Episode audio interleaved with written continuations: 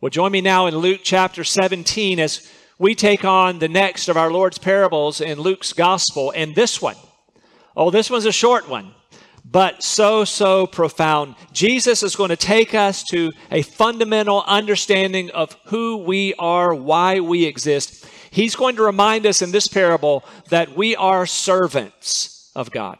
In fact, I want to invite you to ask this question of yourself this morning. Ask this question why did God create me? And if you're among the saved, why did God save me? And here's the answer to that God created you that you would know Him, that you would love Him, that you would enjoy Him, that you would follow Him, and that, yes, you would serve Him all the days of your life here and throughout all of eternity. Now, how does your heart react to that reality that you are a servant? Some people say, I, I don't, I don't know that I want to embrace that word servant. That feels demeaning to me.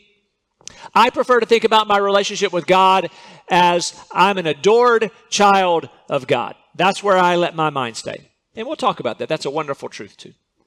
But maybe you reject the word servant. Maybe you would even say something like this I like to think that God exists to serve me.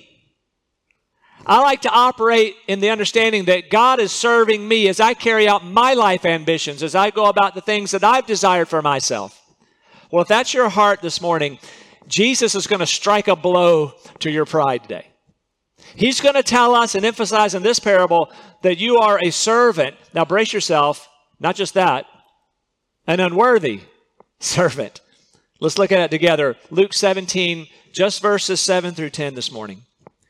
Will any one of you who has a servant plowing or keeping sheep say to him who has come in from the field, Come at once and recline at the table? Will he not rather say, Prepare supper for me and dress properly and serve me while I eat and drink, and afterward you will eat and drink? Does he thank the servant because he did what was commanded? So you also, when you have done all that you were commanded, say, We are unworthy servants. We have only done what was our duty. Here in this parable, Jesus brings up a common relationship of that day of a master and servants. And here, as he describes it, it would be a servant that worked outside of the home, maybe in an agricultural setting, but also inside the home. Maybe somebody who was a farmhand slash cook and had both of those responsibilities. And Jesus said if you were a farmer like that, you had a situation like that. If the person who was working for you worked outside, when they come in to do the next part of their job, you wouldn't say, No, no, you sit down and I will serve you. So you, you don't do that. That's not the arrangement. That person's going to, after working outside, change their clothes, clean up, now serve you dinner, and then after all that, they will take their dinner.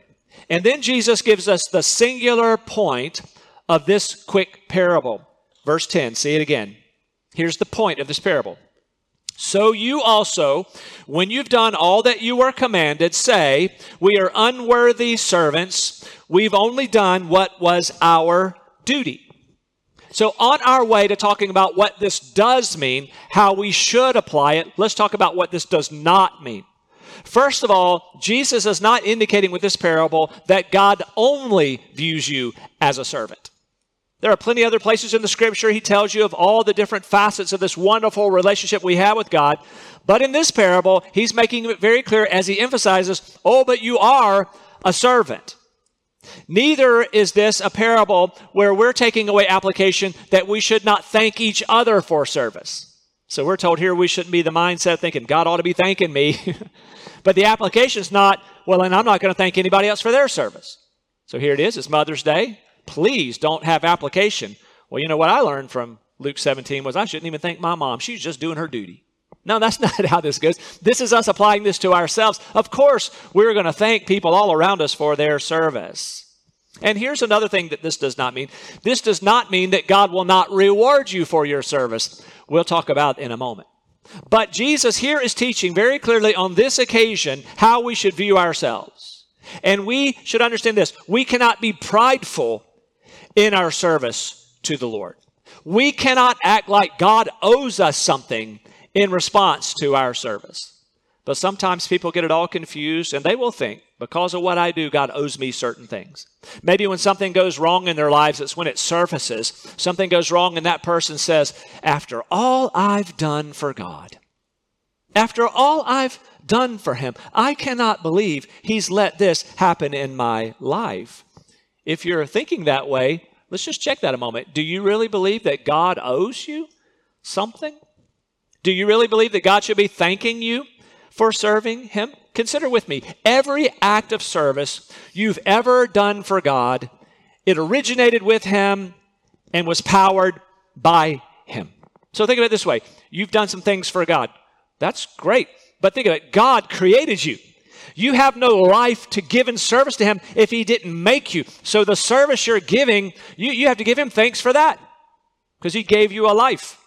And if you ever served him, he prompted you to serve him. So this is really his idea that you step forward to serve. And any spiritual gift you had to use in service to him, that came from him. Any natural abilities, any skills, that's all from him. So even in our service to him, we have to give praise to him.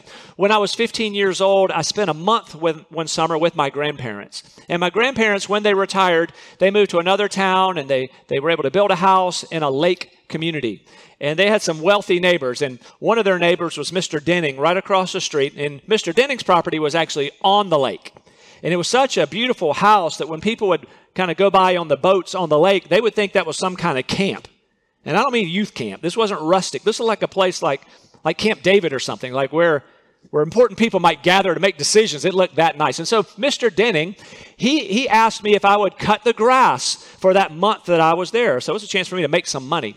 And so, um, so I did. I cut grass and I made a little money. But the point I'm making is I really deserved very little, if any, of the money. Because that lawnmower that I used to cut Mr. Denning's grass belonged to my grandfather. And the gasoline in that lawnmower was put in there my grand, by my grandfather. And the, the energy I had to go cut that grass, that's because my grandmother was feeding me wonderfully for that month. And so the energy, the hydration, all that's coming from my grandparents. And then notice this. Then my grandfather took his second lawnmower and he helped me cut Mr. Denning's grass. As I was thinking about it again this morning, and it was my grandfather who killed the copperhead on that lawn that we were cutting. So, who should have gotten the pay for cutting Mr. Denning's yard? It should have been my grandfather. It really all originated with him. And so, you and I would think about what am I bringing to the Lord in service to Him? Only things that He first brought into my life. This is only right that I would serve Him. And so, really, with that as a foundation, I want you to embrace several statements with me. Now, I had a week long head start on you for this passage, been thinking on it all week. And so, I've already embraced these. I'm going to affirm it again now. But would you would you embrace these with me? Here's the first statement I would love for you to embrace. Here it is Jesus is Lord, and I am his servant. Jesus is Lord, and I am his servant. I wish you would take a moment with me right now to clarify how you and God relate. Consider with me who God is. God is, as we've said, He is your creator. He is the Savior. As Jesus teaches us here, He indeed is the Master. He is the Lord. So then who are we? Well, our identity is servant. Our mentality is humility and submission to Him. Our life is to be lived in obedience to Him, in service to Him. So it would be unthinkable to understand this and go, and I don't serve Him. I don't intend to serve Him. I love reading James's letter, and I love how James opens up his letter. Here's how he identifies himself James, a servant of God and of the Lord Jesus Christ. Same word here that James uses. Doulos is the word. And I love that. James said, Here's who I am. Here's how I'm going to introduce myself. Now, if you know anything about this, James, James could have introduced himself in some more impressive ways. This James was the half brother of Jesus. And of course, the Holy Spirit's inspiring him to write, so he's writing exactly like the Lord wants. But I was just imagine if I were writing a letter, if I were James, and if I were just writing in the flesh, I would have found ways to weasel that into the writing. You know, I'm, I'm actually the half brother of Jesus. But He doesn't go there. James, you might know, was an unbeliever during the childhood of Jesus and Jesus' early ministry and all that, not, not believing until the resurrection. Knowing the crucifixion and resurrection, now, of course, okay, this is this is the Savior. And of course, James went on to be one of the leaders in the Jerusalem church, but he didn't bring that up here when he says James, leader of the Jerusalem church, doesn't go there. He speaks in a way that's common to every believer in Jesus Christ. He says this James, a servant of God and of the Lord Jesus Christ. That's how he identified himself. So let me ask you, is that how you would describe yourself? Do you know that about yourself? Is that foundational to your view of you that you are a servant of God. When people ask you, hey, tell me about yourself. Now, I recognize you're probably not going to lead with this, and I know in some settings they'll be like, why, why are you bringing that up? But I just mean in your mind, though, when somebody's tell me about you, that this comes into your mind, that, that my life, you, you really want to know about me. I may not be able to tell you all this right now, but my life is Jesus. It's all about Jesus. My life makes no sense apart from Jesus. And I hope in your mind, when somebody asks you about you, even if you can't say it all, you're having to edit it and keep it in your head in some occasions. I'm, I'm a servant of God. That is key to my understanding of my existence. And in this relationship with God, there's just one leader. Some of those who, well, all of those who serve in the military, they live with a daily awareness that I'm not in charge of my life. Somebody higher than me in the chain of command could tell me today that I'm going to go live and serve somewhere else. That's just the life of somebody in the military. And you and I have that same mentality. There's a leader in my life, and I'm not he. God is the leader. I'm in a chain of command, and I'm not anywhere near the top. Jesus calls the shots. Think about it with me. All throughout the Bible, every time God describes your relationship with Him, He's always the leader. No exception. Here's an example God says of Himself, I'm the potter, you're the clay. The clay is not the leader. Jesus said, I'm the vine. You're branches. The branches are not giving life.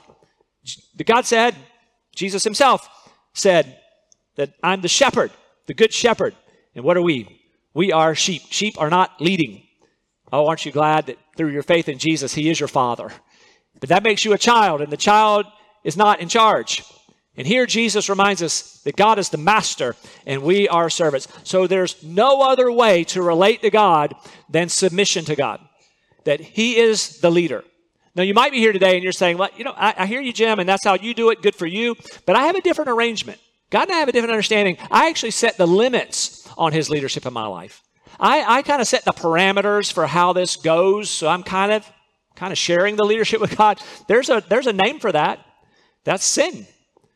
That's just simple, sinful living. In fact, if you were to say that Jesus is my Savior, but He's not my Lord, then He's likely neither in your life. If you say, no, no, I, I, accept that He can be my Savior, but He's not my Lord, listen, you can't do that. Jesus is Lord. You can't strip that from Him and say, well, I'll just take the the Savior part and he's not the Lord. No, that is who he is, and we relate to him, grateful for his salvation, and then surrender to follow him. Listen, settle that today. And settle that every day. Jesus is Lord, and I am his servant. Here's a second statement I want you to embrace with me today. It's this statement God is first. God is first in my life. So notice in the parable, Jesus talks about this man working outside, comes inside, and Jesus says, You're not going to start serving the servant. The servant keeps on serving, and then after the needs have been met in the household, then the servant takes care of his own needs. And so let me ask you who is first in your relationship with God? Do you put God first? Do you obey him only when it suits you? Or do you say, I, am committed to obedience to Him? Do you worship the Lord only when there's nothing better to do? So, like it was misty and cold today, man, a lot of things I can't do today, I guess I'll worship because there's nothing else I could do. That, that's, that wouldn't be putting God first. Do you serve Him only when it's easy, only when it's convenient, when it costs you nothing? God is to be first. Remember, Jesus said in Matthew 6 33, He says, But seek first the kingdom of God and His righteousness, and all these things will be added to you. Remember, Jesus in the Lord's Prayer said, Your kingdom come, your will be done on earth as it is in heaven. Remember, Jesus in the garden before he suffered, he said, Not my will, but your will be done. Remember, even in Exodus, in the Ten Commandments, we learn this right at the beginning. You shall have no other gods before me. God over and over again says, I must be first. That's the place for me in your life. He's first. God never puts you first. And so, again, is God first in your life? Is His will ahead of your comfort? Is His will ahead of your entertainment? Is His will ahead of your career? Is He the number one relationship in your life? So we're embracing this truth Jesus is Lord and I am His servant. God is first in my life. Now, this one, would you embrace this one? I have a duty to serve Him.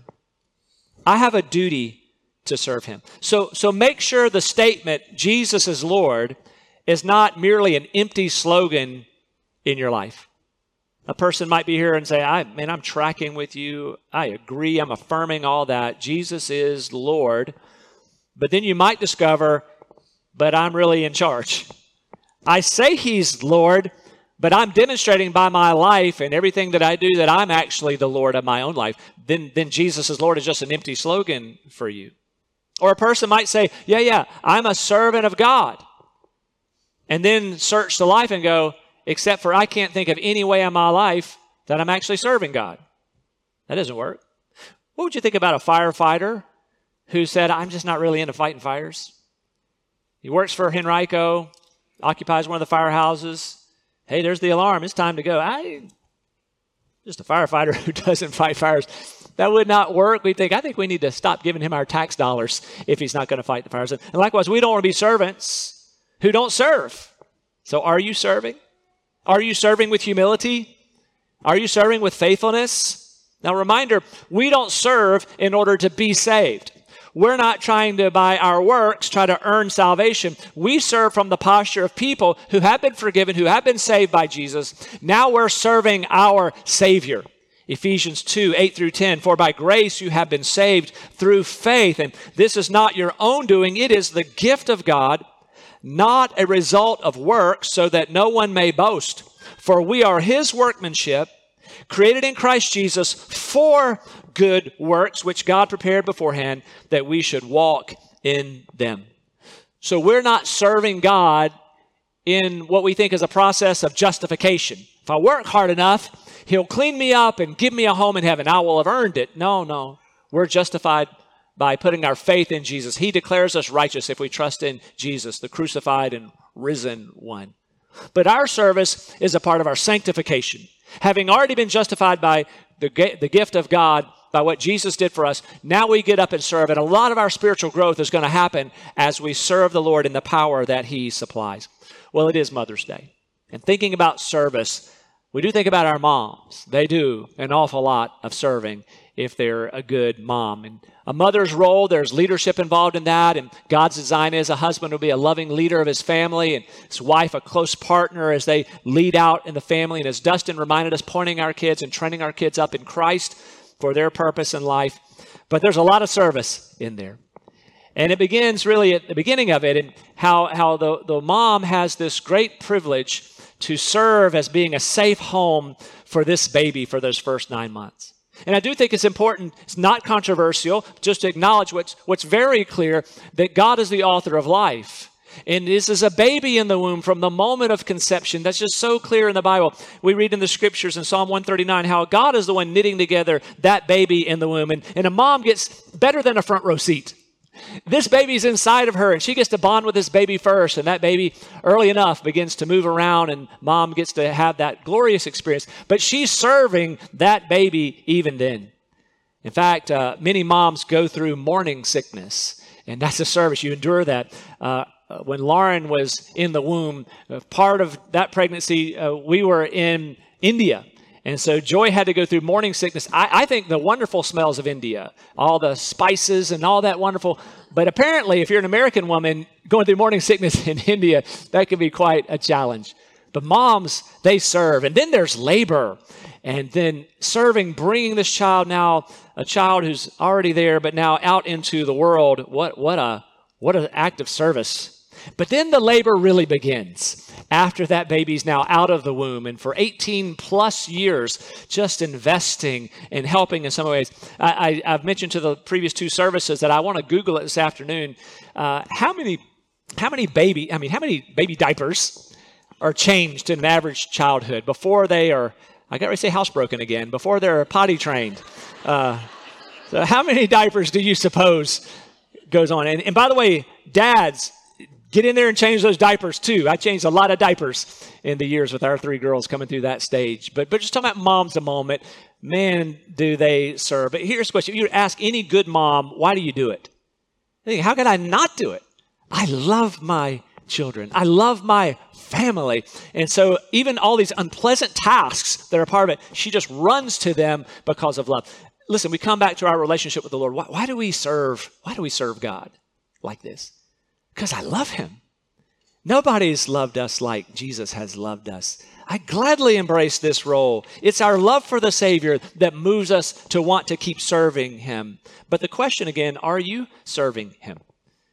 Very often, most of the time, in our Route 33 class, our new member class, I'll bring up this, this analogy, certainly not original to us here, but, but it's been around for years. That, that question do you view the church more like a cruise ship or a battleship? And I love that one because it's a great corrective with that question. So if a person were to think that being a part of a church is like being on a cruise ship, they're going to have a very faulty understanding of what it's all about. If you were on a cruise ship, I've not been on one yet, a big cruise ship, but we understand how it works. The person who goes on vacation on a cruise ship, they pay a lot of money. And everybody who works on that cruise ship understands we have a role to make the vacationer happy. That's how the whole industry works. Nothing wrong with that. That's how that industry works. But wouldn't that be faulty if you thought, and that's what it is to go to a church? It's like a cruise ship, and the whole staff and everybody there and all the programming is for my delight and for my liking. That would not be helpful. And so I like it. People through the years said, no, the church is more like a battleship. So if you and I ever find ourselves on a battleship, that's not for our enjoyment. Not going to be time up on the deck like, ooh, I love the breeze. If you're on a battleship, you have a, you have a job to do on that ship. And you're a part of a mission that's much greater than yourself. That's more of what it's like to be a part of the church. Here's how Paul described it. In 1 Corinthians 12, he says, You're part of a body. This is the body of Christ, and Christ is the head of the body. And we all have parts, and individually, He's given us roles and spiritual gifts, and we're all essential to the functioning of the body. And so, are you serving as a part of the body? Have you found your places of service within the body of Christ and out in the community in the name of Christ? Are you serving? You, you are needed. This past week, I sat in with our online English club and just to watch what they do, and I was deeply inspired. They've been doing this for years. They were serving before the pandemic, then they shifted online during the pandemic, and I just sat in with them. And three of our volunteers, uh, loving and serving immigrants, helping them with their English language. It was just so well done. There was a Bible story in the center of that. It was just, just great to watch these people serving. Then, of course, we have another team of volunteers working to relaunch our in person English club in the Regency Square area. It looks like that's coming together hopefully by August. And we have a team of volunteers, and they'll need more, and you can step into that. Uh, they don't like me to do this, but our AV team, usually they want to serve when everything's quiet you don't notice them. So our AV guys, they're serving. By the way, they were here yesterday at a funeral helping us to serve a family uh, in a time of grief our musicians and how they serve and they rehearse. They make it look so easy on Sundays, but there's a lot of serving going on there. We have a team of volunteers helping with Afghan immigrants and hopefully getting ready to maybe help another family soon. We've got a team preparing to go to the Dominican Republic this summer. And then we have an army of people serving in children's ministry and student ministry. And, and we always need more to serve there to invest in the next generation. And one of the ways it helps people get into that path of serving children and students is Vacation Bible School. And you've heard them recruiting for that already, and that display out in the foyer.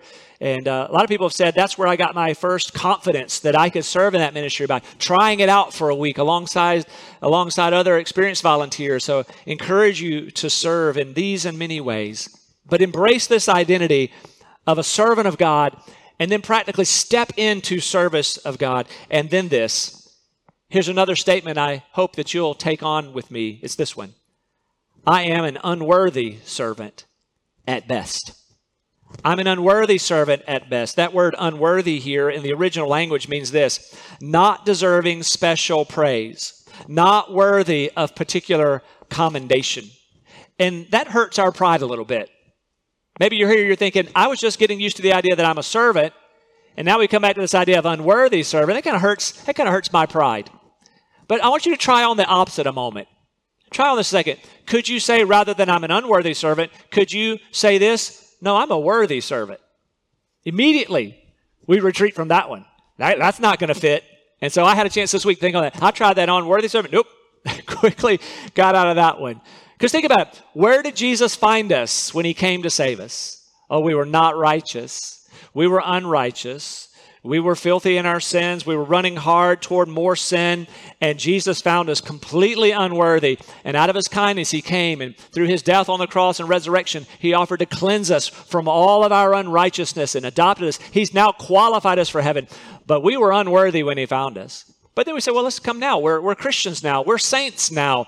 Surely I'm a worthy servant now. But then we think, well, how have I served him even since I've become a believer?